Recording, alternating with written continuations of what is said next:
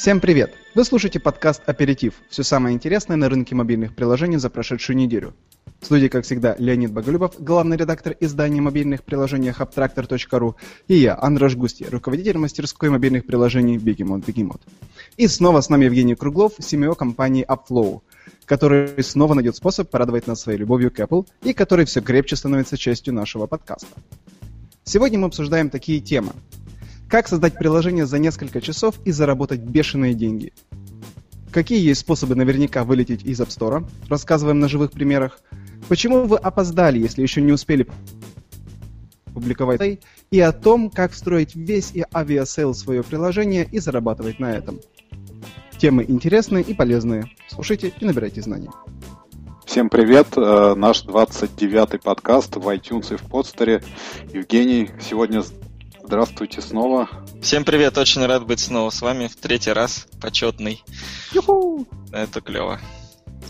Я предлагаю начать с отличной новости, с отличной статьи, которую мы перевели от Стюарта Холла из AppBotX. Он на Medium опубликовал свою историю о разработке простого достаточно приложения 7-минутные тренировки. Это довольно модная тема в области фитнеса. Он за 6 часов сделал приложение и в конце концов получил 2,3 миллиона закачек, получил около 75 тысяч долларов дохода от встроенных покупок и рекламы. И в конце концов большая компания, которая занимает, выпускает фитнес-трекеры, купила у него это приложение. В общем, в этой истории много всего, много он выпустил версий, там сначала с рекламой, потом с встроенными покупками, все это расширял, расширял, накручивал. Заняло это у него, по-моему, порядка полутора лет, и в конце концов вот такая удачная, удачное завершение этой истории как покупка большой компании. Он получил несколько раз фичеринг э, от Apple в э, австралийском App Store и в мировом. Успела к выпуску iOS 8, если я не ошибаюсь, еще раз был зафичерен.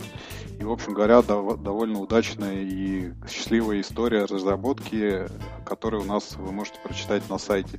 Вопрос к вам, двум экспертам. Вот какое вы видите отличие этой истории от э, нашего друга Степана уже, наверное, который стал нашим четвертым четвертым э, ведущим и постоянным слушателем, и постоянным участником нашего подкаста.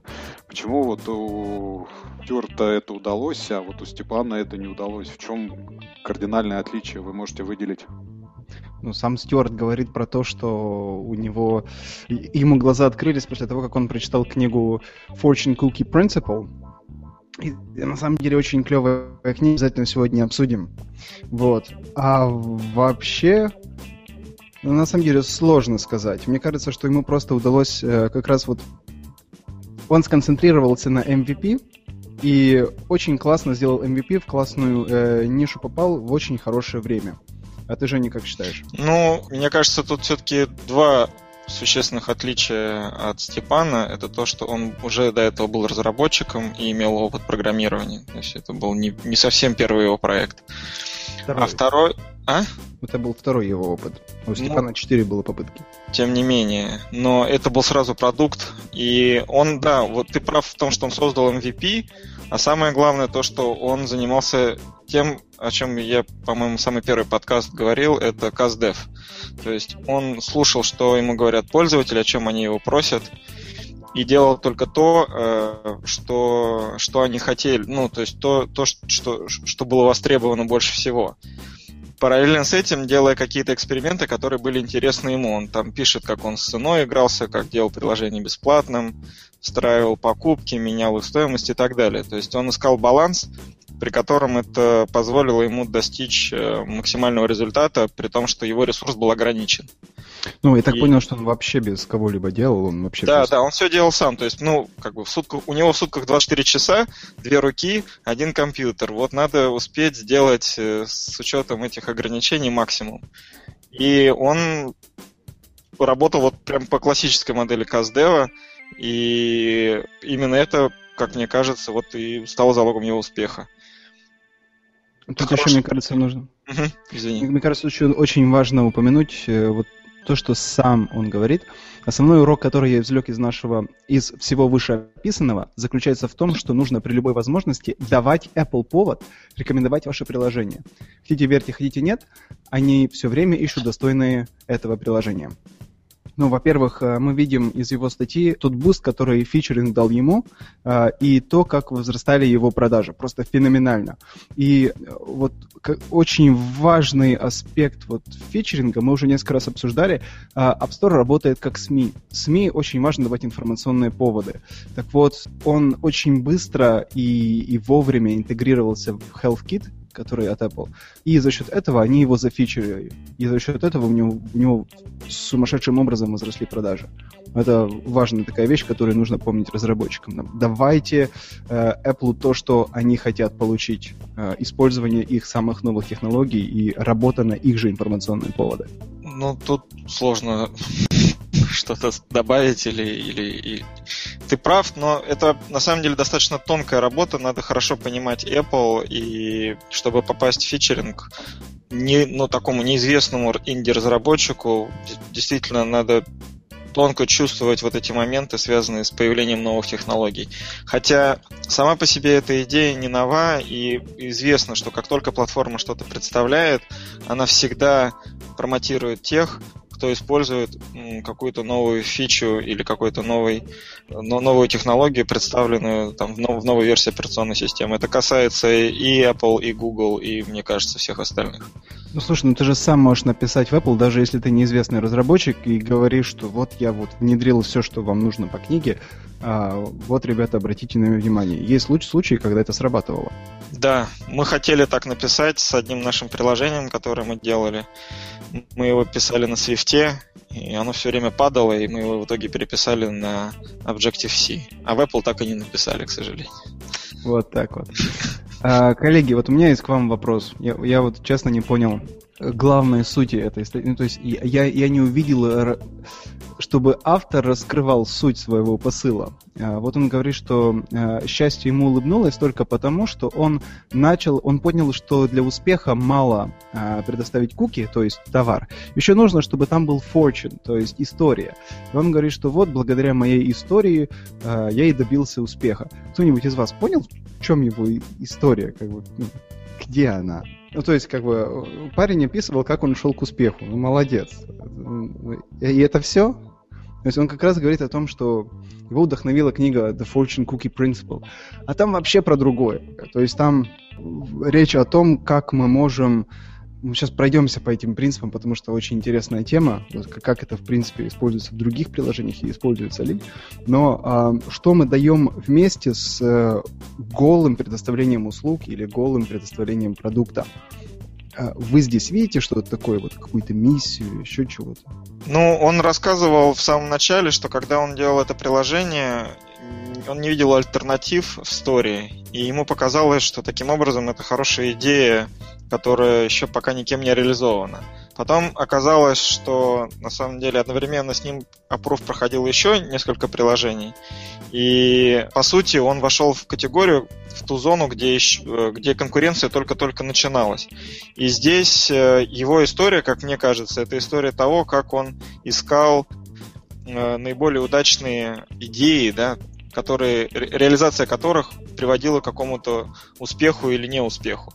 Например, он пишет, что локализация приложения на другие языки ничего ему не дала. Перевод приложения из платного в бесплатное позволил сделать там хороший boost и, и так далее. То есть там таких есть несколько вещей, как он улучшал дизайн и приложений, как это влияло на, на, на то, как пользователи на него реагировали. Возможно, история именно в этом. История в том, что если ты, если у тебя есть идея, в которую ты веришь, и если ты уверен в своих собственных силах, то рано или поздно тебя ждет э, успех. Но надо просто не сдаваться после первого же провала, да. Ну, это как бы такие общие слова не знаю, честно говоря, что тут... Ты истории тоже не видишь, признайся Нет, честно. Ну, э, как, какой-то глобальной, необычной истории я не вижу, но эта история хороша тем, что это один человек, да, то есть вот э, э, это не команда, не, не компания, в которой там четыре разработчика, два тестера, один дизайнер, два продукт-менеджера, маркетолог и так далее. Это все делал один человек. История вероятно, именно в этом. То, что он один решал разного рода задачи, и это позволило ему добиться э, определенного результата. Mm. Если мы будем все время считать, что нам, чтобы добиться успеха, нужен там, миллион долларов инвестиций и команда в 20 человек, ну вот очевидно, что в этой логике есть э, ошибки. Да, потому что есть примеры, это не единичный пример, на самом деле, таких историй достаточно много, они случаются регулярно. Леонид, ну, ты видишь? Это историю? Мое мнение. Ну, я присоединяюсь к Жене. История тут в разработке этого продукта от нуля, когда человек э, загорелся какой-то идеей, и он без какой-то поддержки команды и так далее сделал продукт, который потом купили. Он же заканчивает именно тем, что директор Ваху, который купил, собственно говоря, потом приложение, он в конце концов сказал, мы, скорее всего, не стали бы рассматривать вариант покупки твоего приложения, если бы не прочитали твою историю. Вот, прочитали твою историю, тут подразумевается вся та совокупность э, и его освещение своего приложения, и его фичеринга, и его данных, которые он не побоялся э, выставить на всеобщее обозрение. Он тот самый герой, о котором мы говорили. Вот история героя, это и есть история создания того приложения. И вот эту историю он написал, выложил ее, опубликовал, и это история разработки. Вот и все, собственно говоря, вот вся она история на виду. И если бы не эта история, ее бы не купили, как вот выяснилось. Вот так вот. Mm-hmm. Ну, хорошо, я, наверное, вот на это не обращал внимания, потому что я слишком зациклился на э, вот этой вот книге, о которой он говорит. Кто-нибудь читал эту книгу? Честно говоря, нет. Нет. Первый раз нет. А я прочитал Самари. Краткое изложение. Ну, на самом деле, очень заинтриговала Самари. Я, наверное, ее даже прочитаю и, наверное, всем даже посоветую. Тут э, очень такие... Мы, мы с тобой, Леонид, как-то обсуждали вот э, эмоции в продукте. Помнишь, когда мы про Apple говорили и то, какая у них рекламная кампания, тра Ну да, помню, архетипы. Да. Да, да, вот здесь, в принципе, то же самое, только э, они разбивают вот это вот, вот эту вот историю на 20 элементов. Вот, э, и говорят, что люди не покупают fortune cookies, как они называются по-русски? А, предсказания. Печеньки с предсказаниями, да? Да. да. А, они не покупают печеньки с предсказаниями а, благодаря вкусовым свойствам этих печенек. Они довольно гадкие сами по себе. Но им нравится то, что они получают в конечном итоге. То есть это fortune, то, что им говорит это печенье. Вот. И основные как бы, краеугольные камни, на которых э, стоит э, вот этот вот фреймворк, э, это правда, это предназначение, это видение и это ценности.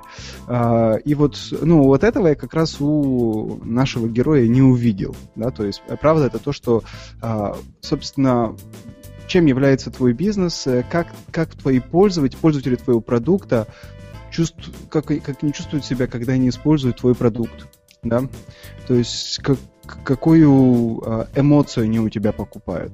Вот здесь этого не прочувствовал. Там а, предназначение, да, то есть зачем ты существуешь как предоставитель услуги либо продукта. Что бы поменялось, если бы тебя не было, да. А, видение. Что происходит в результате твоего существования? Как ты, там, возможно, меняешь мир? Ценности. Как ты рассказываешь о своем представлении о мире и э, идеальном порядке вещей тому же миру. То есть как ты это транслируешь. В общем, таких пунктов порядка 20. А, там есть, кстати, люди. Вот здесь это хорошо чувствуется, да, то есть кто твоя команда. У этого чувака команда была он один. Ну, в этом как бы прикольно. То есть, ну, если у него целевая аудитория это инвесторы, я понимаю. Да, то есть э, вот здесь все есть. И, и правда, и там видение, и ценности, и тра Или там потенциальные покупатели, да, это его целевая аудитория. Но если его целевая аудитория это конечные потребители его приложения, то я не вижу, где у него здесь это вот большая история. Я предлагаю э, подумать о том, кто из э, приложений хорошо использует вот эти вот fortune. Ну, то есть как раз вот кто, кто продает эмоцию и какое-то большое видение, вместо того, чтобы продавать просто приложение. Можете вспомнить? Ну, я тебе, кстати, давно хотел сказать, вот помнишь, после нашего подкаста о героях э, в, в разработке, помнишь, мы говорили, я не помню на каком примере уже, я вывел интересную закономерность, что на самом деле практически любое приложение, даже не касаемо игр, это история героя так или иначе. Вот Facebook это история героя, когда ты входишь в социальную сеть и там набираешь лайки, лайки, становишься влиятельным, социально значимым человеком. Opinion maker. Opinion maker, да, точно совершенно. Инстаграм это тоже история героя, история fortune cookie того же самого. Возьми любое приложение, ну, кроме самого, наверное, утилитарного, это любое приложение рассказывает пользователю историю героя. Вот любое абсолютно. Говорить о том, что одни там есть печеньки с предсказанием, другие нету, по-моему, ну, несколько самонадеянно. То есть я говорю о том, что любое приложение это печенье с предсказанием или история героя. Вот, как-то так. Ну смотри, ну тут просто один из важных э, принципов, вот из, один из 20 принципов, это то, что э, вот пускай, да, то есть пользователь чувствует себя в качестве героя, когда он проходит квест по приложению. Ну, это то, что ты имеешь в виду. То есть, когда я действую в рамках приложения, то я становлюсь э, в некотором роде героем, и у меня там э, своя история с препятствиями, э, и у меня свое, своя награда. Вот. Э, это должно четко транслироваться.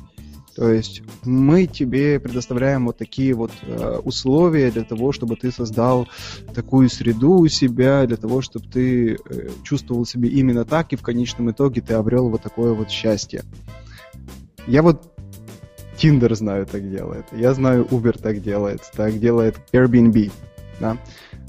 Вы понимаете, о чем я говорю? Честно говоря, не улавливаю мысль, потому что мне кажется, что здесь все немножко проще.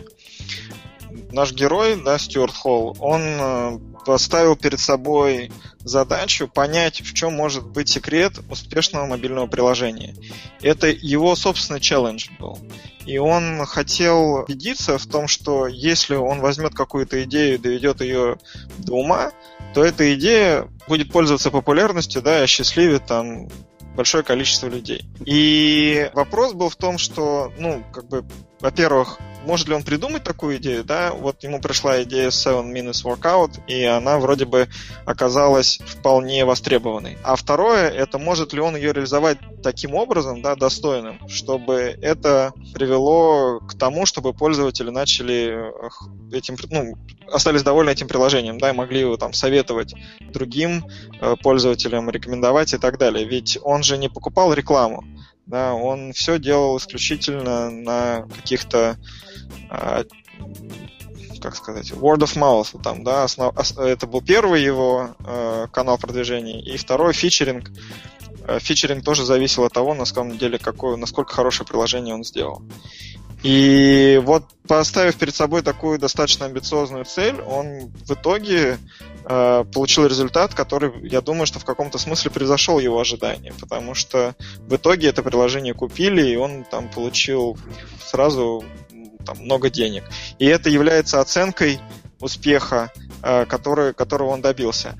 А, истор... а то, что он строил вокруг этого историю, э, помогло ему ну, как бы был его единственным инструментом в продвижении этого продукта.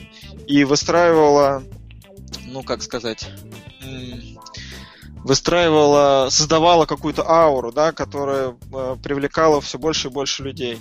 Они знали, что это небольшая компания, да, один человек. Они знали, как он над ней работает. Они понимали, что он их слышит, слушает и делает то, что они просят. И это, возможно, привлекало пользователей э, к приложению еще больше. Ну вот это не о том. А, смотри, ты, ты говоришь про историю э, Стюарта как предпринимателя. Да, это его история, это реально клевая история. При условии, что его целевая аудитория, которая у него что-то покупает, это большие компании, которые го- готовы у него купить вообще продукт в целом. Это да. Но э, вот это вот fortune cookie, там фишка в чем, что вот у, у тебя сапоги и у меня сапоги. Мы их с тобой вместе продаем Леониду. Okay. И Леонид хочет купить только одну пару сапог. Он э, две пары сапог не купит. Как каждый из нас должен презентовать эти сапоги, то есть какую историю там подать вместе с ним, э, с ними, чтобы э, э, человек их у нас купил. Там, у кого-то только из нас. То есть я же тебе не скажу, слушай, установи э, приложение 7 Minute Workout, потому что там чувак такой классный предприниматель, вот он сам все сделал. А я тебе это посоветую просто потому, что это хорошее приложение, и там за 7 минут можно что-то сделать. Ну, не, не, согла... не соглашусь с тобой, потому что несколько раз э, я покупал приложение именно потому, что мне рекомендовали не только функционал, но и команду, которая стоит за этим приложением. Вот такая история была с Pocket. Я в жизни ни разу не воспользовался Pocket, но купил его, потому что мне сказали, что там чувак в одиночку пилит его и пилит очень прикольно, и этим клево пользоваться. Он еще до, до, до Покета еще, как он там назывался, я сейчас не помню. Потом стал Покет. Ну вот, мне кажется, мы здесь можем перегрызть друг друга, так что я предлагаю двигаться дальше. Леонид, какая у нас дальше тема?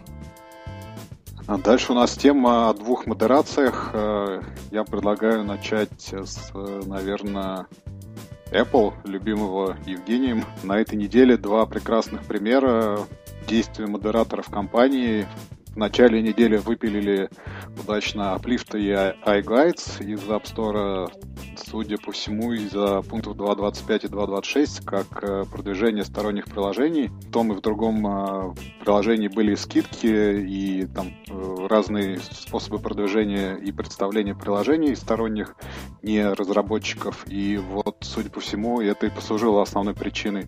Мы как-то говорили об AppGratis, который подубили так в 2013 году. И вот это новая какая-то а, новая эпоха борьбы уже с российскими приложениями и с продвижением одними приложениями других. Вот, а второй пример. В конце уже недели пришла новость о том, что из App Store удалили антивирус вирус-барьер. И тут тоже забавная достаточно причина. Видимо, разработчик не очень правильно написал или как-то туман написал свое приложение, так что пользователи могли счесть, что вообще в iOS существуют какие-то вирусы или malware, э, вредоносное ПО, и вот э, этот антивирус с ними борется. На самом деле он сканирует почту и облачные хранилища, но вот то неправильное описание, с помощью которого, видимо, пытались разработчики как-то продвинуться в App Store, оно сыграло против них, и приложение достаточно сильно подубили, и в, даже второй раз, когда они пытались исправить и написать все правильным языком, их уже обратно не пустили. Вот что это такое? Какое-то весеннее обострение у модераторов долларов App Store или вот это вообще о чем, как вы думаете? Да, обычная история чего.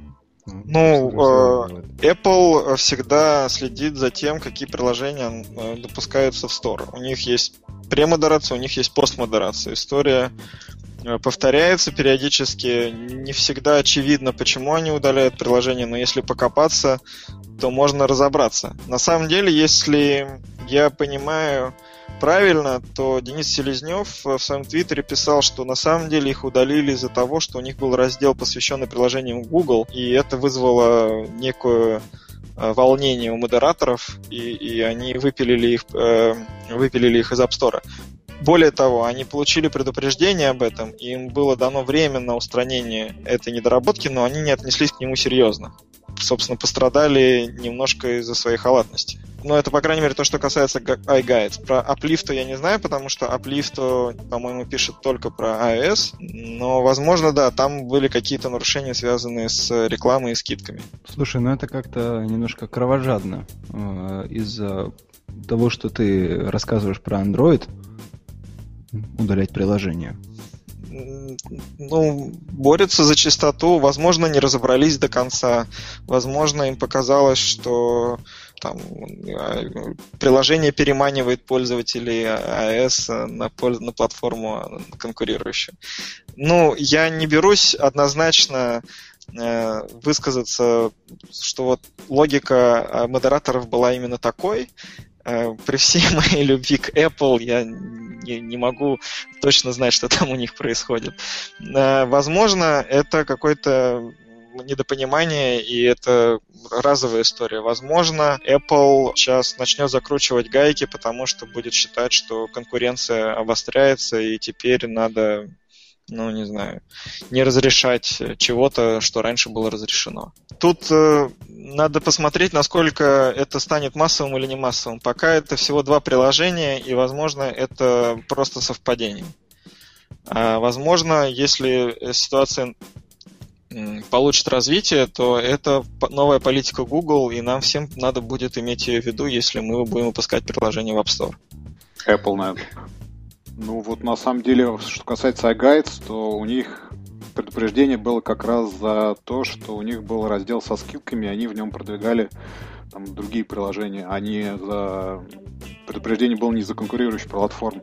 Но потом вообще непонятно, вот есть там, не знаю, газета или лента.ру, они же так или иначе пишут про Android и там про Windows Phone. Значит ли это, что Apple удалит их? Ну, может быть, я неправильно понял его сообщение в Твиттере, я просто судил из тех комментариев, которые прочитал там. Ну, возможно, я ошибаюсь. Лучше, конечно, чтобы Денис сам рассказал. Кстати, нужно было его пригласить, наверное, чтобы да. он защитился. Мы взять... сейчас его полоскаем его здесь. Взять, взять комментарии, по-моему, так это принято у жур... журналистов. Кстати, хочу напомнить, что никогда не называйте свое... Не включайте в название свое приложение слово бета. Потому что его не просто не удалят, а его даже не пустят никуда. Так, ну что ж, у нас э, получается э, зажимки со стороны Apple, и еще у нас есть зажимки со стороны Google. Если можно, на самом деле, чуть-чуть добавлю а, по поводу зажимок со стороны Apple. Вот что гораздо важнее, гораздо серьезнее, это то, что они стали придираться к названию. Все мы достаточно активно а, SEO-шим наше приложение через... Асошим, э, да, ой, сори, асошим наше приложение через э, название. И какой бы логичный, какой бы содержательный текст там не был, сейчас Apple зарубает его, и это факт. И это плохо, потому что на самом деле Discovering в App Store довольно плохой, и это был довольно хороший способ э, получать чуть больше органического трафика, чем просто по поиску. Ну, люди редко ищут по названию, они все-таки ищут по ключевым словам. Слушай, все уже нельзя coherent sentences. Ну, то есть раньше можно было там приложение об Иисусе Христе, нашем Спасителе, там, об Боге христианском, тра а, сейчас уже нельзя? Нет, нет, они, э, ну, оно должно быть коротким и отражать суть э, приложения. То есть э, я думаю, что приложение об Иисусе Христе, нашем Спасителе, точка, окей, а вот все, что было дальше, попросят убрать. По крайней мере, я уже знаю про три таких истории, или даже четыре, и одна из них наша. Ого, понятно. Ну что ж, дальше идем про зажимки стороны паблишеров. Теперь, оказывается, и Google будет вручную проверять. У Google будет премодерация. Раньше было так хорошо. Сделал build, зафигачил его в Google Play. И не важно, как он выглядит, потому что ты знаешь, что пройдет модерацию, потому что модерации нет. Вот. А сейчас будет а, премодерация. Леонид, можешь подробности рассказать? Да подробностей пока никаких нету. Вот Google объявил, что уже несколько месяцев в Google Play существует э, вот ручная проверка приложений, но при этом она никаким образом э, на скорость или там на какие-то другие качественные параметры проверки не влияет. То есть, э, как раньше приложение выкладывалось за несколько часов, так оно и будет выкладываться. Но, может быть, не за два, а за три часа. В чем роль тут людей и модераторов не совсем понятно, но вот Гуглу я бы поставил плюс за то, что э, ручная проверка не превратилась, как в случае с э, их конкурентами, в недельные затягивания. Там, все мы знаем, что две недели в App Store это, в принципе, ок. Ну, неделя это так уже хорошо вот несколько часов на проверку в Google Play и у Google это, мне кажется, отличные результаты их работы и то, что они уже там сколько-то времени работают и никто не пожаловался, отличный кейс. Они говорят, что они как-то объединяют и машин, и людей, и как-то это и за счет этого ускоряется э, весь процесс. Слушайте, а может на самом деле они ничего не проверяют, просто говорят, что проверяют для того, чтобы себе кармой заработать. У меня, у меня была на самом деле такая гипотеза, и я, честно говоря, считаю, что вероятнее всего у них не э, премодерация, а постмодерация. Э, но однозначно сказать сложно. Просто Там потому, у них была что... постмодерация всегда. Ну, раньше. да, она у них была всегда, но сейчас они, мне кажется, ну, может быть, ее поставили на какой-то там поток такой, ну, сделали ее более тщательной или, или постоянной для всех. Может быть, до этого постмодерация была по обращениям. А mm-hmm. на самом деле, если верить э, appreviewtimes.com, average time to store сейчас 7 дней. App Store. То есть, на самом деле, проверка проходится уже все-таки не за две недели, а за неделю, но это все равно долго, я согласен. Насчет того, что Google... Мне тут, на самом деле, самым важным кажется то, что Google, в принципе, заявил о том, что теперь люди будут проявлять, про, про, проверять приложения, потому что Раньше они стремились догнать App Store и получить столько же приложений, сколько было в App Store. Сейчас им это удалось, и они точно так же, как и Apple, столкнулись с проблемой того, что там слишком много пуколок. Да, помните, еще Стив Джобс говорил, что нам не нужно больше пукающих приложений, хватит, как бы, давайте более, давайте бороться за качество. Ну вот они встали сейчас на путь борьбы за качество. Им важно, чтобы приложение было хорошим и выглядело хорошо на их телефонах. На их операционной системе нет, у них нет там особых телефонов, но тем не менее. И вот, э, собственно, этим и объясняется их э, позиция. Платформа взрослеет, конкуренция усиливается, это хорошо. Ой, хотите анекдот расскажу? Конечно. А Google Play зарejectил приложение.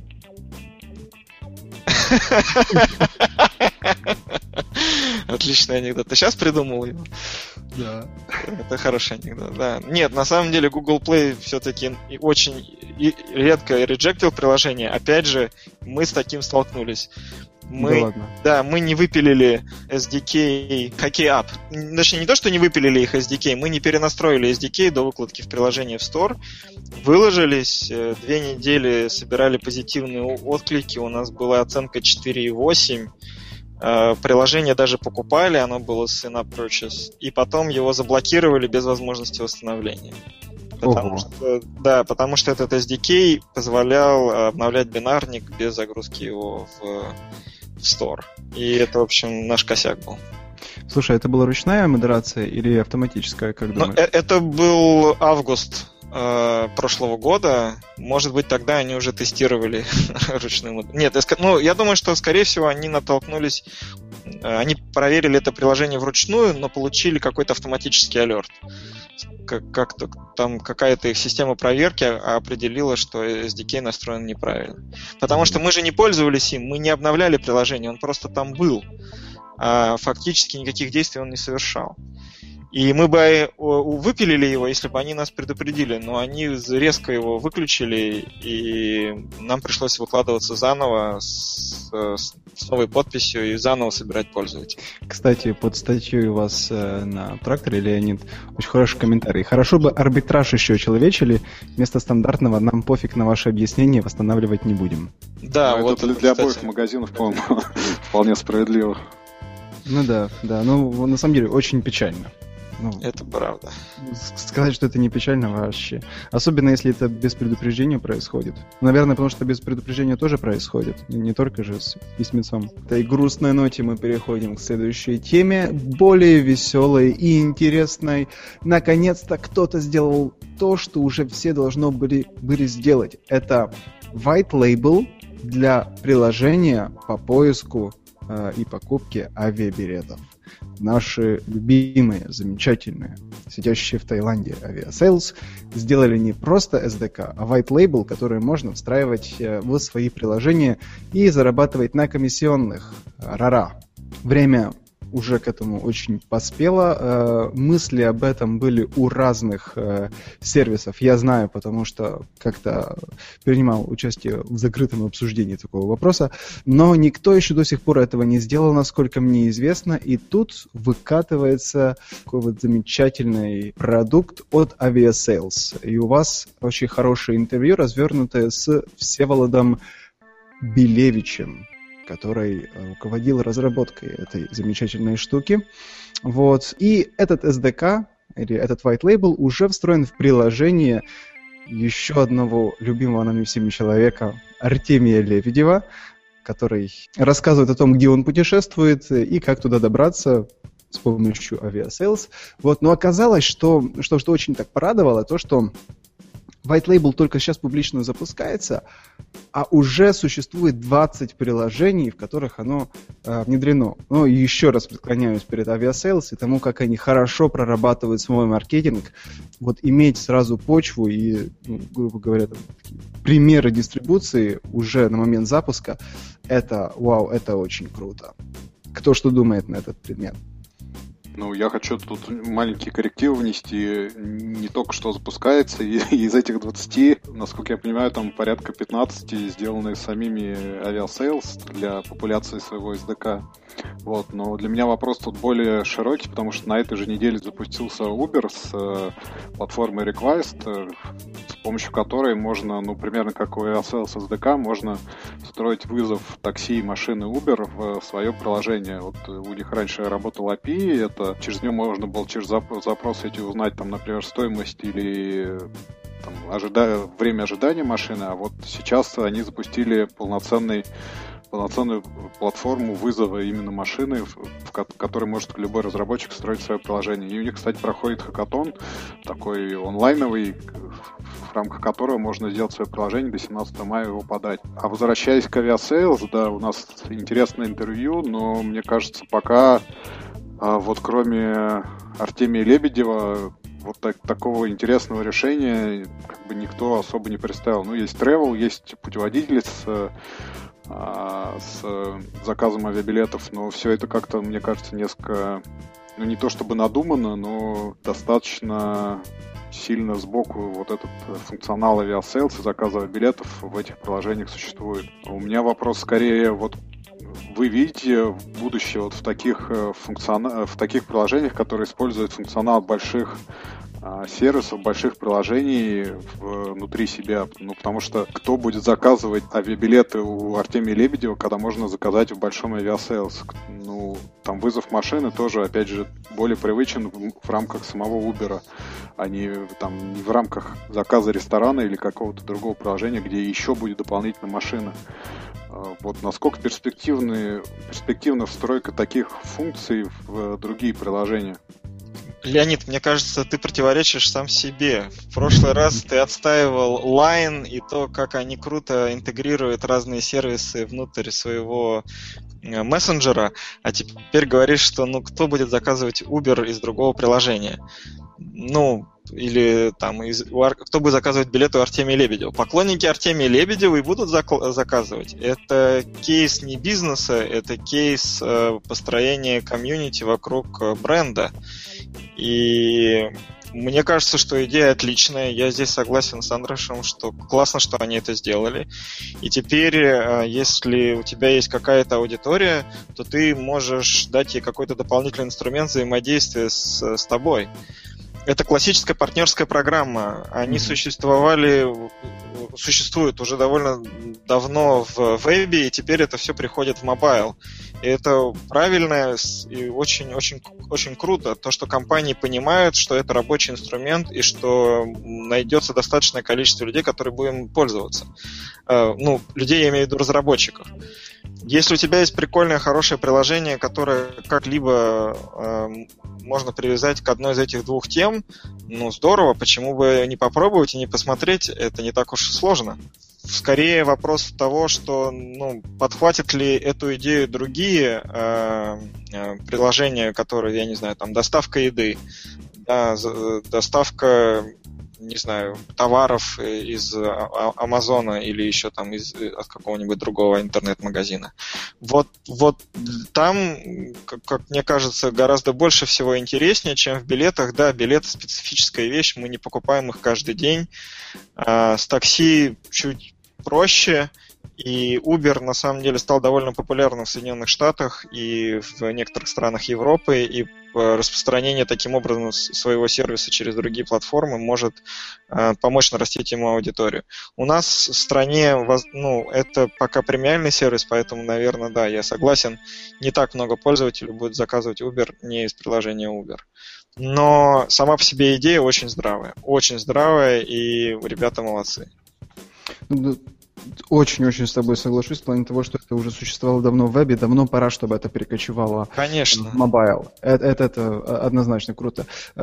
Uber реально работает в travel-приложениях. Ну, я, я несколько случаев видел, и, когда это очень органично смотрится, вот есть доверие к бренду э, приложения, да, то есть ты получаешь там какой-то контент. И тут тебе очень вовремя предоставляют э, инструмент от другого бренда, бренда, которому ты доверяешь. И почему бы тебе их не использовать прямо вот внутри этого приложения для того, чтобы не переходить куда-то.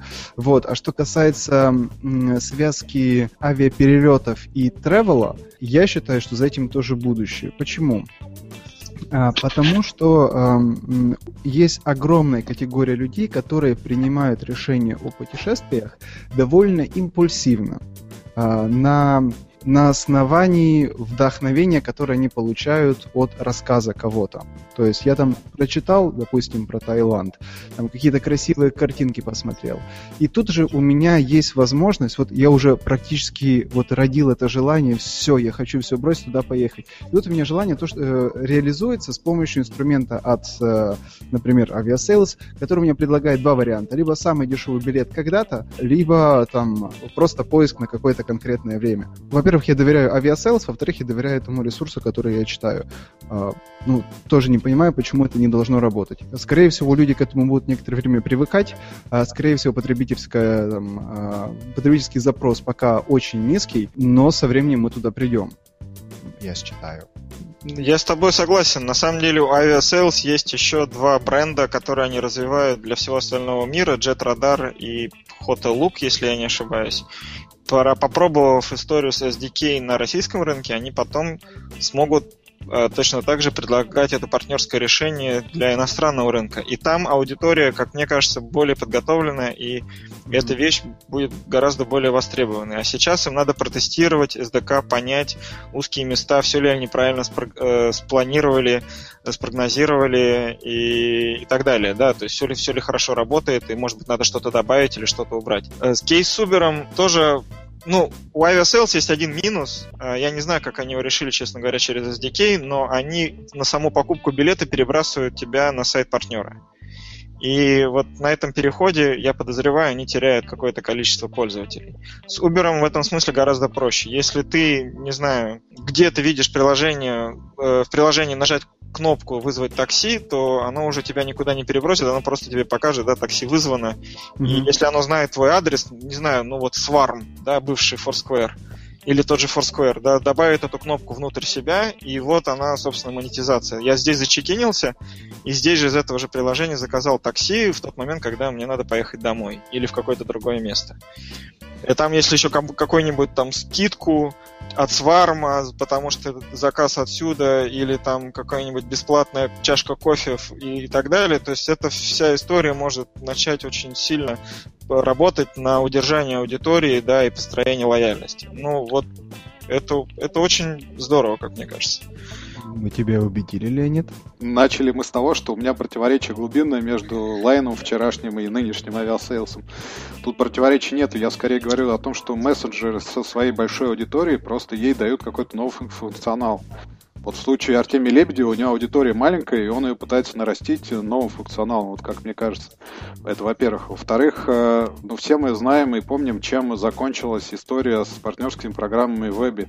Тем, что есть там не знаю, совершенно тупой какой-нибудь сайт о, не знаю, пластиковых окнах, и на нем окошко «Купи авиабилет», да, вот э, та область, где можно применить и логически встроить э, что Aviasales, что Uber, что заказ такси, она очень ограничена. В приложении пиццерии не будешь же встраивать э, заказ авиабилетов, правильно же?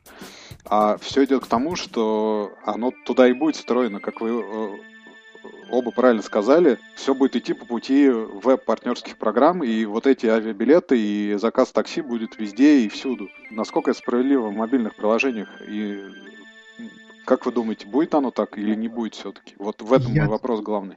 Я, я думаю, не будет, потому что, ну, это портит имидж себе. А, то, что ну, те партнерки, с которыми работал я, они довольно привередливо относится к тому, где ты будешь отображаться. Если, это, если у тебя мусорный сайт, либо не тематический сайт, ты там отображаться не будешь. А, но хорошая партнерка а, во многих бизнесах, которые я знаю, приносит иногда до 30-40% оборота. Это ну, очень хорошие цифры. Э, это очень надежная модель. Так что я думаю, что в Мбале тоже будет фильтроваться очень хорошо. Везде появляться не будет. А travel сюда подходит тревельных приложений как мусора просто. А, и будет куда восстанавливать такие SDK со смыслом. Женя, что думаешь? Ну, я, опять же, здесь скорее соглашусь с тобой, чем буду с тобой спорить, потому что это... Ну, дело в том, что эта модель уже доказала свою состоятельность э, на рынке веба. Я не вижу причин, почему она не будет работать в mobile. Конечно, если в каждый утюг встраивать кнопку Uber, то всех начнется это будет вызывать раздражение, и там люди не захотят им пользоваться. Но если делать это с умом, то в правильном месте эта кнопка будет помогать, а, а не мешать. И, кстати, Леонид, у Тёмы Лебедева аудитория годовая — это миллион или несколько миллионов уникальных пользователей, поэтому я не считаю, что она такая уж маленькая. Понятно, что конверсия в mobile будет не очень высокой, но, опять же, если его приложение получит, я не знаю, там 100 тысяч скачиваний, э, то, соответственно, конверсия с билетами даст ему там, ну, еще какой-то дополнительный доход. Но я, опять же, не думаю, что он нацелен в данном случае на доход. Я думаю, что для него это инструмент пиара э, самого себя, а не, а, и как бы, да, наращивание аудитории в том плане, что он хочет еще больше еще больше. Он уже с своего блога сделал медиа, сравнимые с, с аудиторией, там, не знаю, ежедневного, ежедневной газеты. Ну, почему бы не попробовать что-то еще? И, и я думаю, скорее ему заплатили за то, чтобы он интегрировал, потому что ну, Лебедев просто так ничего не делает. Это вопрос уходит Ивану Козлову. Вот. Хорошо, ну что, мы разобрались с основополагающим инструментом э, дистрибуции и пиара, то есть разобрались в деньгах. Э, мы теперь можем переходить к нашей завершающей рубрике, где мы делимся приложениями недели. То, что нас вдохновило, то, что нас э, заставило снова и снова открывать одно и то же приложение несколько, несколько э, несколько, несколько раз подряд. Вот, э, с вашего разрешения я хотел бы начать, потому что я не могу больше это удерживать в себе. Очень классное приложение. Э, меня преследует буквально несколько дней уже подряд приложение linda.com. четыре дня подряд, и каждый день от кого-то из другого источника я слышал про этот ресурс. По сути, это то же самое, что Udemy, но просто конкурент Udemy. Там такая вот замечательная девочка на иконке. Э, курсы обо всем. Э, чем они качественно отличаются или концептуально отличаются от э, Udemy, я не понял. Э, э, но вот такая вот вещь. Я там залип немножко и советую всем посмотреть, как Udemy, так и Линда это отличные способы для того, чтобы э, научиться чему-то новому. Очень курс, много курсов там бесплатных, э, а те, которые платные, очень часто толковые. В App Store я смотрю, у Линды нету in-app purchase. То есть у них покупать надо на сайте, я правильно понимаю? Слушай, не знаю, я только бесплатно я смотрел. Ну, вообще, а. сайт, э, сайт у них полностью монетизируемый, то есть там э, платный. Просто у Udemy у них э, есть in-app purchase, они прям там сразу можно купить какие-то курсы, и у них вот там вплоть до того, что 30 тысяч рублей есть полный курс по iOS 7, по-моему. Вот я помню, это потрясло меня со страшной силой. 30 тысяч рублей. Ну, это же стоимость курса просто. Да, это стоимость курса, да, совершенно. Это, это обычная история на Udemy. У них там курсы иногда ну, бывают очень тут дорогие. как бы стоимость инапа скорее больше показательна. А у Linda.com, вот я просто, ты сейчас сказал, когда зашел в App Store, и не вижу ни одного in-app purchase, собственно, поэтому вопрос был о том, что где покупать. Хз, может у них просто какая-то light-версия вышла. Возможно, да, возможно. И, конечно же, нужно поздравить нашего хорошего друга Дмитрия Зарюта, э, его приложение EasyTen, которое снова попало в выборку App Store. Все, кто не пробовал изучить английский с EasyTen, пожалуйста, попробуйте, приложение хорошее. И спонсор сегодняшнего выпуска EasyTen. Я на самом деле пошутил про рекламу. Просто хорошее приложение, устанавливайте. Передаю слово Леониду, например. Нет, ну если EasyTen захочет спонсировать наш подкаст, то я, собственно, не против. На этой неделе, наверное, три приложения. Первое это Official F1, э, официальное приложение Формулы-1. Очень хорошо сделанное, э, со всеми там расписаниями, видюшечками, интервьюшечками, э, там, чемпионатами, результатами чемпионата и всем-всем-всем что есть э, вообще в Формуле 1, плюс э, онлайновая трансляция по, а, если я правильно понимаю, дополнительной покупки. Но в целом даже без этого очень хорошо сделано, там с э, уведомлениями о предстоящих гонках и со всеми результатами. Вот, зафичерена Apple, и я очень доволен, и мне понравилось. Буду использовать вот в ближайшем году, в нынешнем году, в чемпионате, который начался вот в минувшие выходные, и будет идти до самой зимы. Вот, это первое приложение. Второе, э, вот я, честно говоря, не тестировал, но мне очень понравилось, и э, привлекло мое внимание, называется Story Corps. Это американская компания, делает интервью с простыми людьми, записывает, складирует, э, частично переправляет в библиотеку Конгресса. Компания получила 1 миллион долларов от э, TED, который проводит одноименные конференции, и вот э, в ноябре выпустила мобильное приложение, с помощью которого можно записать свое интервью и передать в Story Corps, и оно его положит к себе в библиотеку и сохранит для человечества пока вечный, наверное, если получится. Это простые рассказы простых людей о том, как они живут, и иначе бы они бы ни, никуда бы и так бы и пропали вместе с этими людьми в, в истории, и кто бы о них не узнал. Вот мне понравилась сама идея о том, что простые люди рассказывают о том, как они живут, и все это сохраняется в единой библиотеке, в едином, единой базе данных. Вот это и есть Fortune, вот, вот как раз вот история. Видишь, вот тебе хочется поделиться, потому что это про простых людей м, прикольно. Это просто к слову к нашему спору. Да, но она же нон-профит. У них это никакого идеи по, про бизнес там нету. Это уже другой вопрос. Окей. Кстати, вот. поч- почему-то низкая оценка очень в истории у них. Вот, а третье приложение все-таки я хотел бы поддержать, наверное, Uplift. Отличное приложение от Сергея Пименова.